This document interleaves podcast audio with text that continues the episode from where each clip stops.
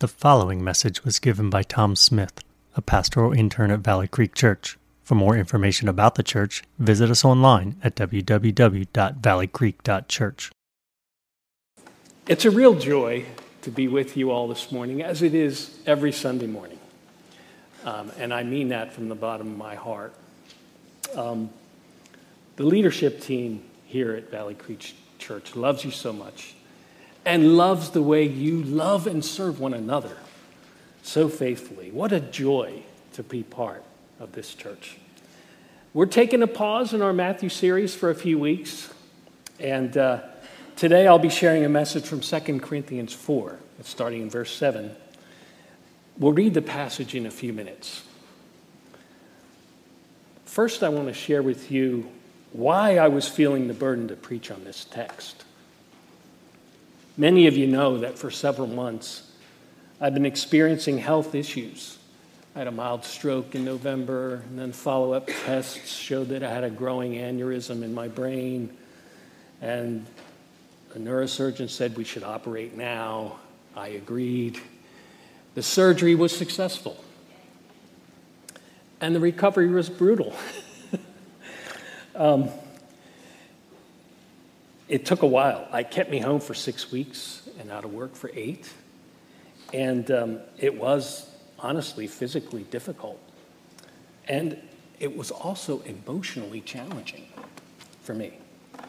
Um, it was six weeks before I felt well enough to come out and come back to church. And I missed all of you for those, for, for the first three services in April. And I missed Easter Sunday here and I missed the merge with First Baptist Church, and that hurt. You know, I really wanted to be here for that. Um, please hear my heartfelt thanks for all of your prayer and care during that time. We had lots of meals brought to us by all of you, cards, encouragements. Cindy took care of me heroically and was also cared for by you. So I am grateful for that. We are so grateful. I want to thank you again this morning. I feel your love. There was something else going on during that time. Something God wanted to work in me. And I struggled emotionally with being frail and feeling weak. And I found myself seeking the Lord, but not getting answers, really, to my questions. Why this? Why now? Why so long to heal me? And it wasn't easy. My prayers didn't get answered in the way I wanted them to. God did not disappoint, but my journey was slow and it was difficult. 2 Corinthians 4 helped me to see that God was with me and caring for me, even if I didn't feel it. This is why I chose this passage.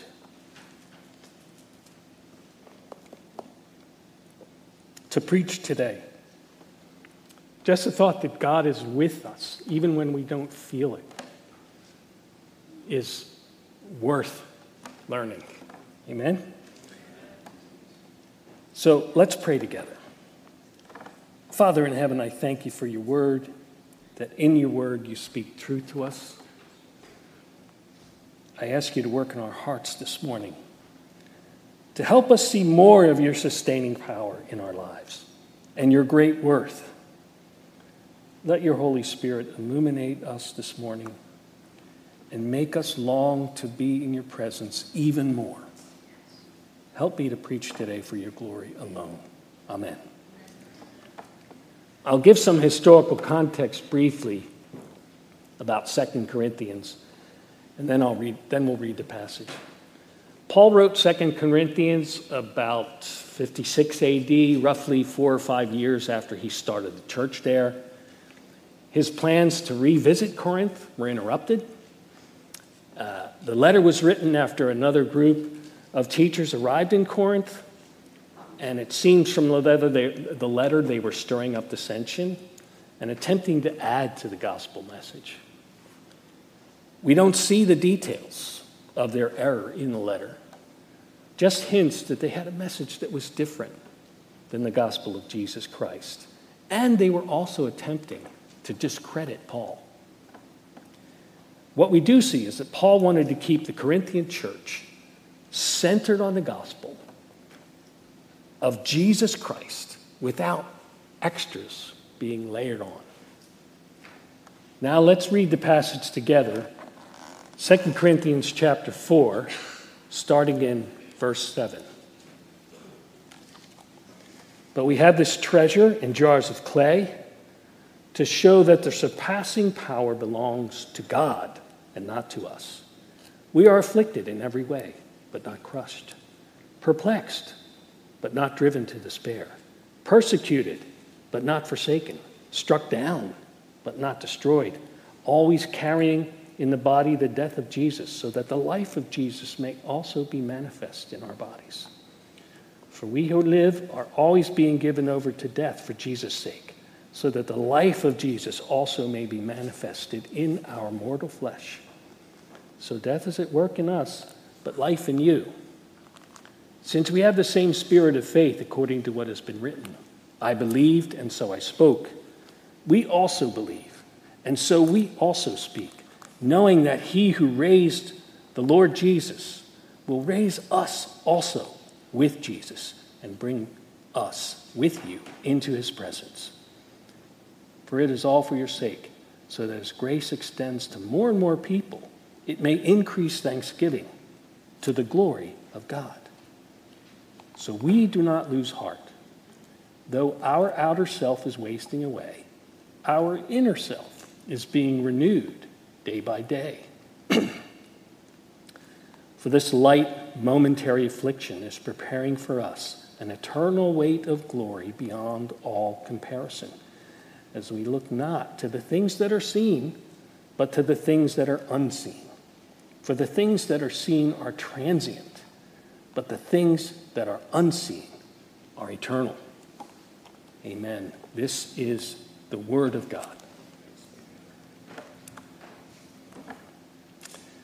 In this passage, we read that Paul encouraged the Corinthians with two contrasting images or metaphors. On the one hand, we own a treasure, a priceless treasure. And on the other hand, we hold that treasure in jars of clay. This treasure is kept in our hearts, which is sometimes are weak in faith. Paul presents this contrast to reveal how it's God's power and God's power alone that sustains us in life and will bring us home to heaven. The main idea in this passage is this the power and grace that saved us is the same power and grace that will sustain us for the glory of God. And you're going to hear me say that a number of times in this sermon because I want you to remember that. I'll have three points from the text. Briefly, they're these. Number one, this treasure is the gospel of Jesus Christ. Number two, we are like jars of clay. We are weak. And number three, God sustains us by giving us His surpassing power. I'll then focus the rest of the message on addressing how we can live these truths in our lives. My first point addresses the question what is this treasure that Paul speaks of? This treasure is the gospel of Jesus Christ. And here's why I say this. In verse 6, Paul wrote that the knowledge of God in Jesus Christ is in our hearts. Paul preached throughout all of his ministry this good news the gospel of Jesus Christ. Paul shared this news everywhere he went, like a newscaster, with the best news of all time. in Jesus Christ, we have the forgiveness of all of our sins and will live for eternity in God's presence in heaven. This is good news. The gospel of Jesus Christ. I'm going to take a few minutes to explain the gospel further, both to remind us of it and to ensure that everyone with us today hears what the Word of God tells us about Jesus Christ. Jesus came for a reason, It was not just to be a teacher or a good man or a good example. He did all those things, but he had a primary purpose that is something no one else could do. He came to save us. He saved us by paying the penalty for all of our wrongdoing, all of our sin. Why was this necessary? Because from the beginning, the human race has fallen into a problem sinful rebellion against God. As our Creator, God has a claim on us. We're accountable to Him, whether we believe He exists or not. We're still accountable to Him. The Bible teaches that we have rebelled against Him, that even those who believe in Him have sinned against Him.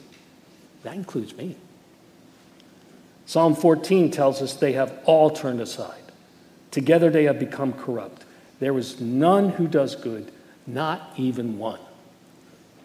This means that every man and woman is deemed a sinner before God, including me, including you, including all people in all of history. We are accountable before God and are condemned by our own sinfulness. This is not good news. And our natural way of thinking is that we can be accepted by God if we just try to be better people, try to be good.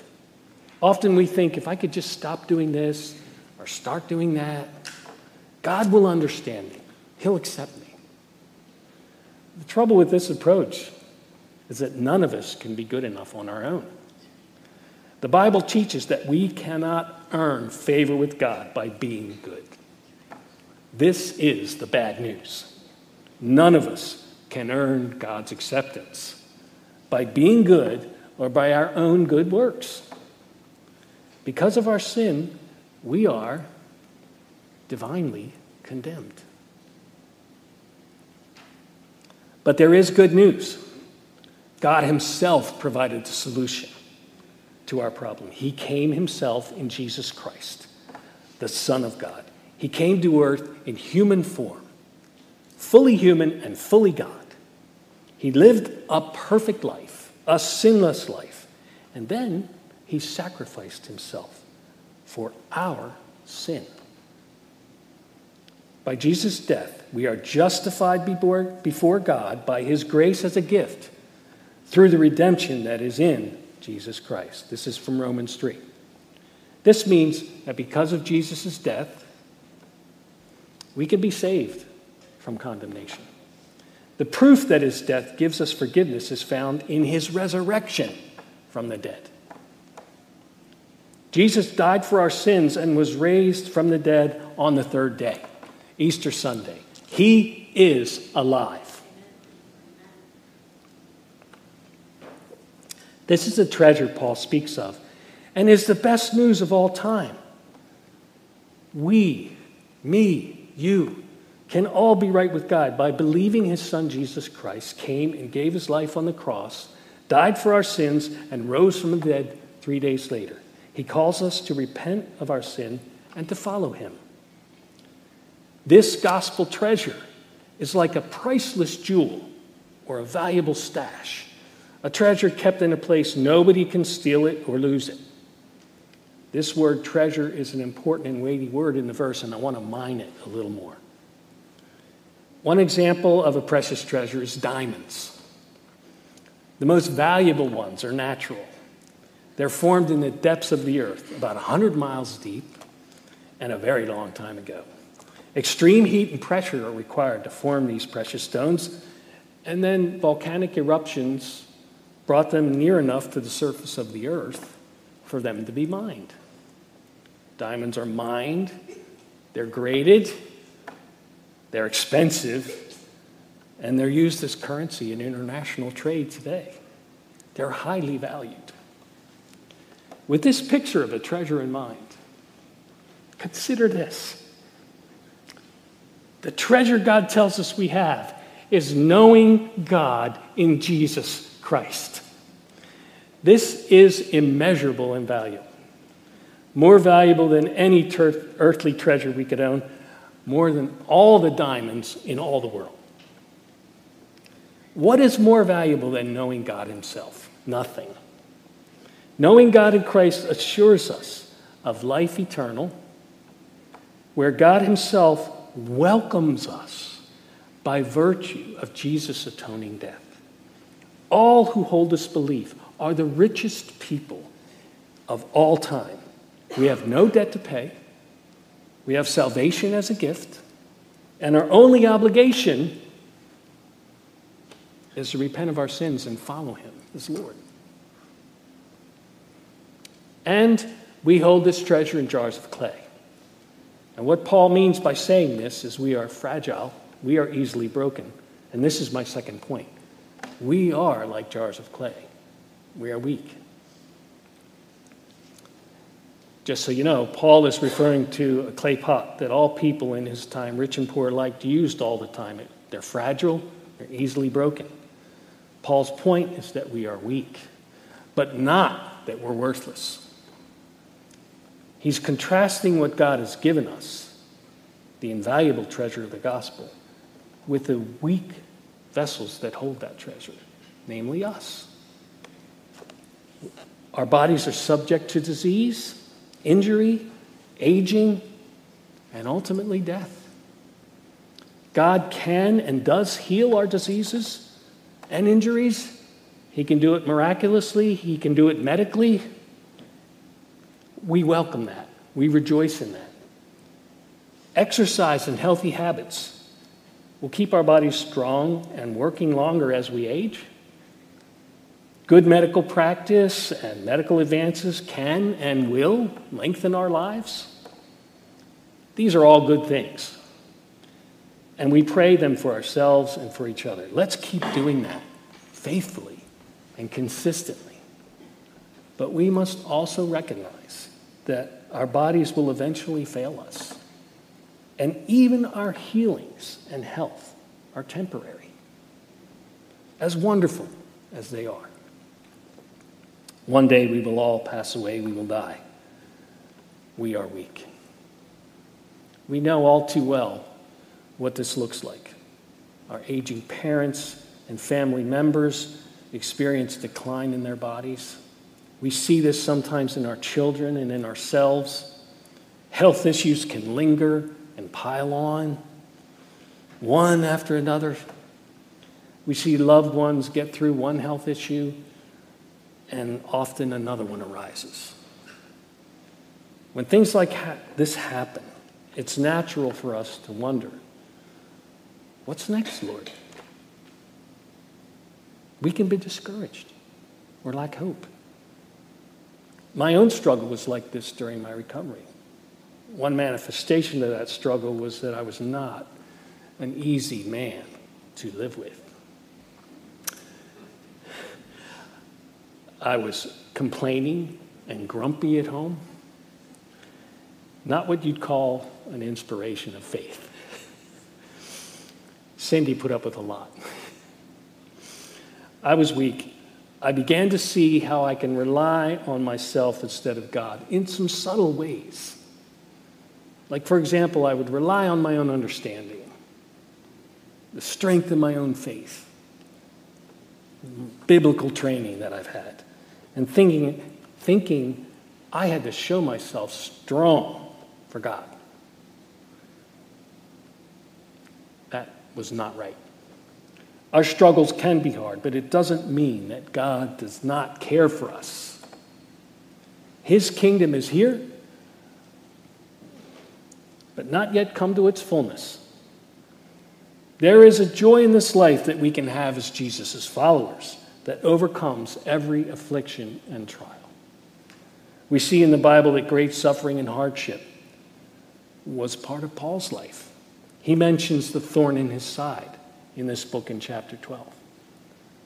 He summarizes in brief in chapter 11 what he suffered at length.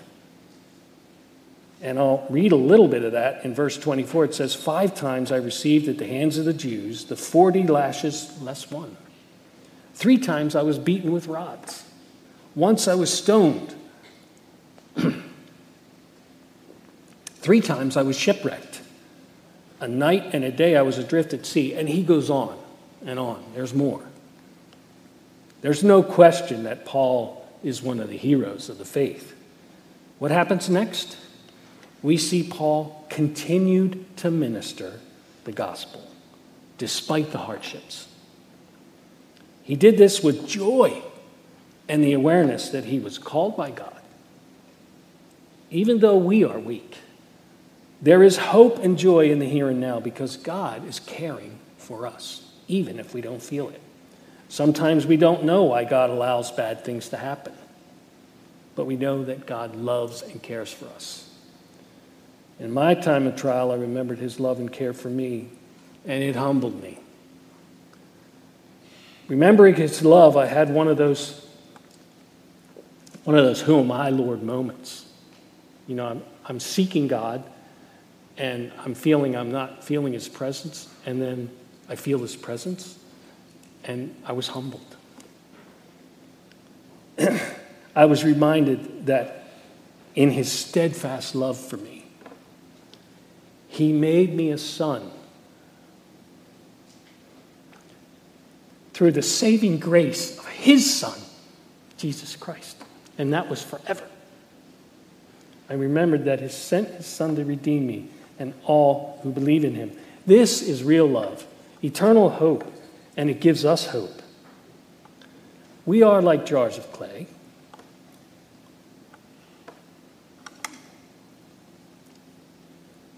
We are weak, but the power and grace that saved us is the same power and grace that sustains us for the glory of God. Now, church, um, this love of Christ we're going to return to in a moment. But I want to move into the power aspect of this verse next. The power comes into focus in the next part of the passage of uh, uh, phrase in verse 7 to show us that the surpassing power belongs to God and not to us. And this is my third point, and this is probably the real point of verse 7. God sustains us by giving us his surpassing power. We have trials and afflictions in life which causes pain, but the treasure of the gospel keeps us connected to God and his sustaining power. Verse 8 says, We are afflicted in every way, but not crushed, perplexed, but not driven to despair, persecuted, but not forsaken, struck down, but not destroyed, always carrying in the body the death of Jesus, so that the life of Jesus may also be manifested in our bodies. When trials come, we can question God. We can say things like in our heads, What about the protections and the blessings I was promised that I see in the Bible? Am I being punished? Am I being judged? Did I miss something? Why this? And why now? These are the sorts of questions that come to our minds. And it's normal for us to feel this way and ask, What's going on? We know in our heads that God is there and sees our troubles, but at times we don't feel or experience relief or faith. But this is a time when God is at work in our hearts. He's building a deeper trust and faith in us. Oftentimes we can pray and not get answers like I said before. And my prayer time was kind of a weird pattern of questions, wondering, reading, meditating, and then repeat. questions, wondering, reading, meditate, answers not coming. It, it became more of a trust and wait pattern for me. And uh, this experience made me realize in a fresh way that it's God's power that helps us in our trials, not what I understand up in my own head. God took me deeper into his love. Meditating on Job's trials, Paul's trials, and so many others in Scripture who are sustained by God Help me to see that it is God who is control, in control and watches over me faithfully. Brothers and sisters, trial and affliction are not the measure of God's care for us. Trial and affliction are not the measure of God's care for us. God sending Jesus is the measure and evidence of his love and care for us. Do not forget that when you're in trial. We are afflicted in every way, but not crushed, perplexed, but not in despair, persecuted, but not forsaken, struck down, but not destroyed. And in verse 10, it says, always carrying in the body the death of Jesus, that the life of Jesus may be manifested in our bodies. Here's how Paul was able to proclaim not being taken down by his hardship. Because God's power was at work in him, enabling him to endure the hardships, the persecutions, the beatings, and continue to follow the call of God in his life. It was God's power alone that allowed him to persevere. And he did it joyfully. We see joy and gratitude written so often in his letters to the churches, do we not? Yes. I'm no Paul the Apostle, and neither are any of us. But is this power ours also?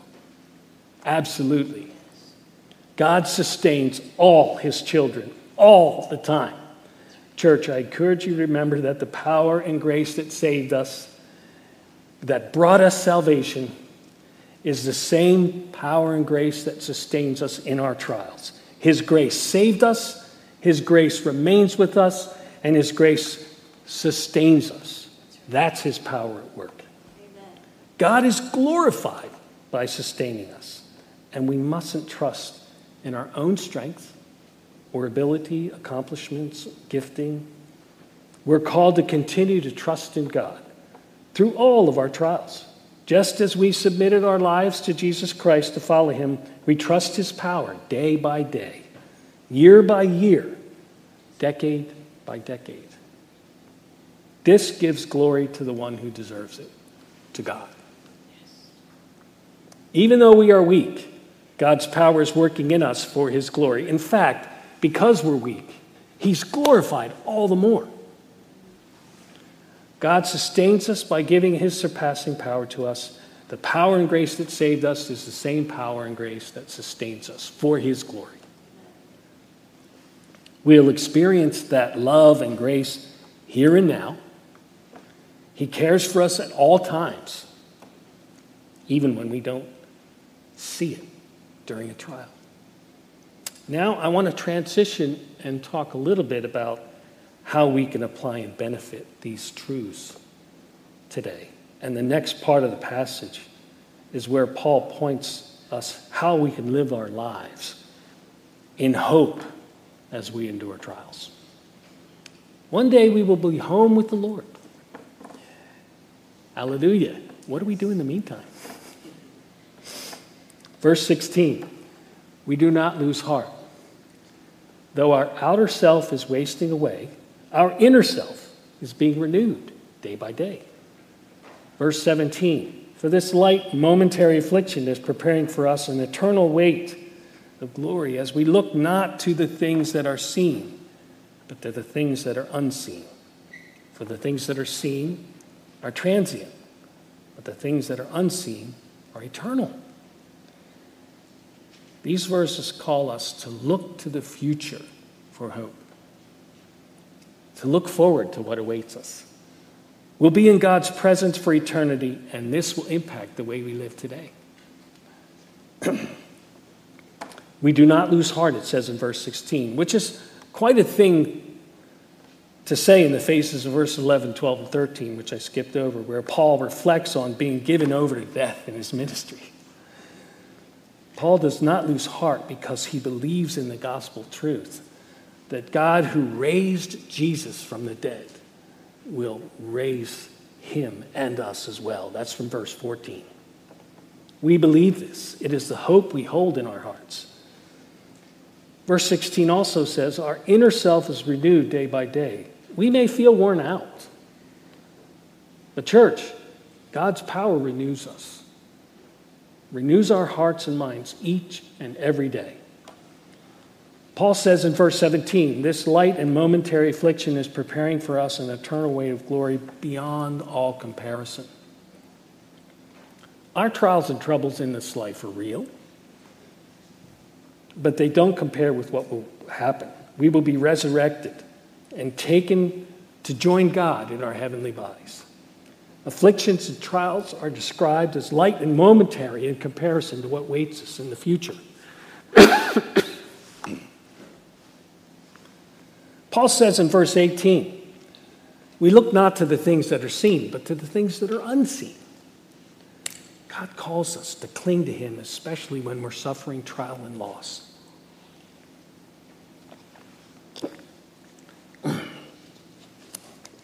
Sickness and failing health does not steal our hope. In verse 18, it says, The things that are seen are transient, but the things that are unseen are eternal. Our future in Christ is coming, but it's not yet here. what we see right now in front of us is real, it's tangible. But the Word of God tells us that what we see now is temporary, that a permanent change is coming. And what we're experiencing now is temporary. We have hope in Christ, in the resurrection to come. In the future, we will have in God's presence for all eternity. Our future is certain. The gospel assures us of everlasting life in heaven. Scripture speaks loudly on this. Let me share just one of the promises you'll see in Scripture about what's coming. And this is from Revelation 21, starting in verse 3. Behold, the dwelling place of God is with man. He will dwell with them, and they will be his people, and God himself will be with them as their God. He will wipe away every tear from their eyes, and death shall be no more. Neither shall there be mourning, nor crying, nor pain anymore, for the former things have passed away. This is our future. This is the eternal glory Paul speaks of in this passage. Our hope is guaranteed by God through Jesus Christ's finished work. Our hope is in the resurrection and being in his presence for eternity. If you're here today and you're not a follower of Jesus Christ, may I speak with you for a moment? I was in your shoes, and so were all of the church members with us today. My story of coming to God is that He took the initiative towards me, not me towards Him. he sought me out, not because I merited His attention, but because He wanted me to be His. I can't tell you why he wanted that. I just know that he opened my eyes to his love. He captured my heart. God is doing the same for you. If your life has pain and disappointment, you think that God doesn't care about you or what's happening to you, if you don't see God's plan or love in your life, if you think your life is too hard and there must not be a God who cares about you or who even exists, I have good news for you. Jesus came for you. He came to give you forgiveness of your sins and to give you eternal life in heaven. And a life of joy and peace now. He calls you to repent your sins and says, Follow me. Please talk to me after the service or someone you know who might have brought you here. Jesus is there to receive you. We'd love to hear your story. And in fact, Jesus already knows and knew it when he went to the cross for you. Brothers and sisters, let me conclude and then I'll pray. Paul speaks of the treasure we have and its power. This treasure is the gospel of Jesus Christ. And yes, we are like jars of clay, we are weak but in our weakness, God sustains us by giving us His power. He's doing that for me and all of His followers. And joy comes to us because we experience his love and care in this life. Paul tells us to have hope in the future that awaits us. The power and grace that saved us is the same power and grace that sustains us for the glory of God. Let's pray. Father in heaven, we long to be in your presence, beholding your glory. We know that we will be with you when you decide the time has come.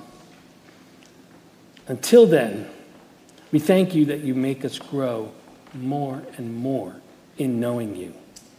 Thank you for your surpassing power, for your sustaining power.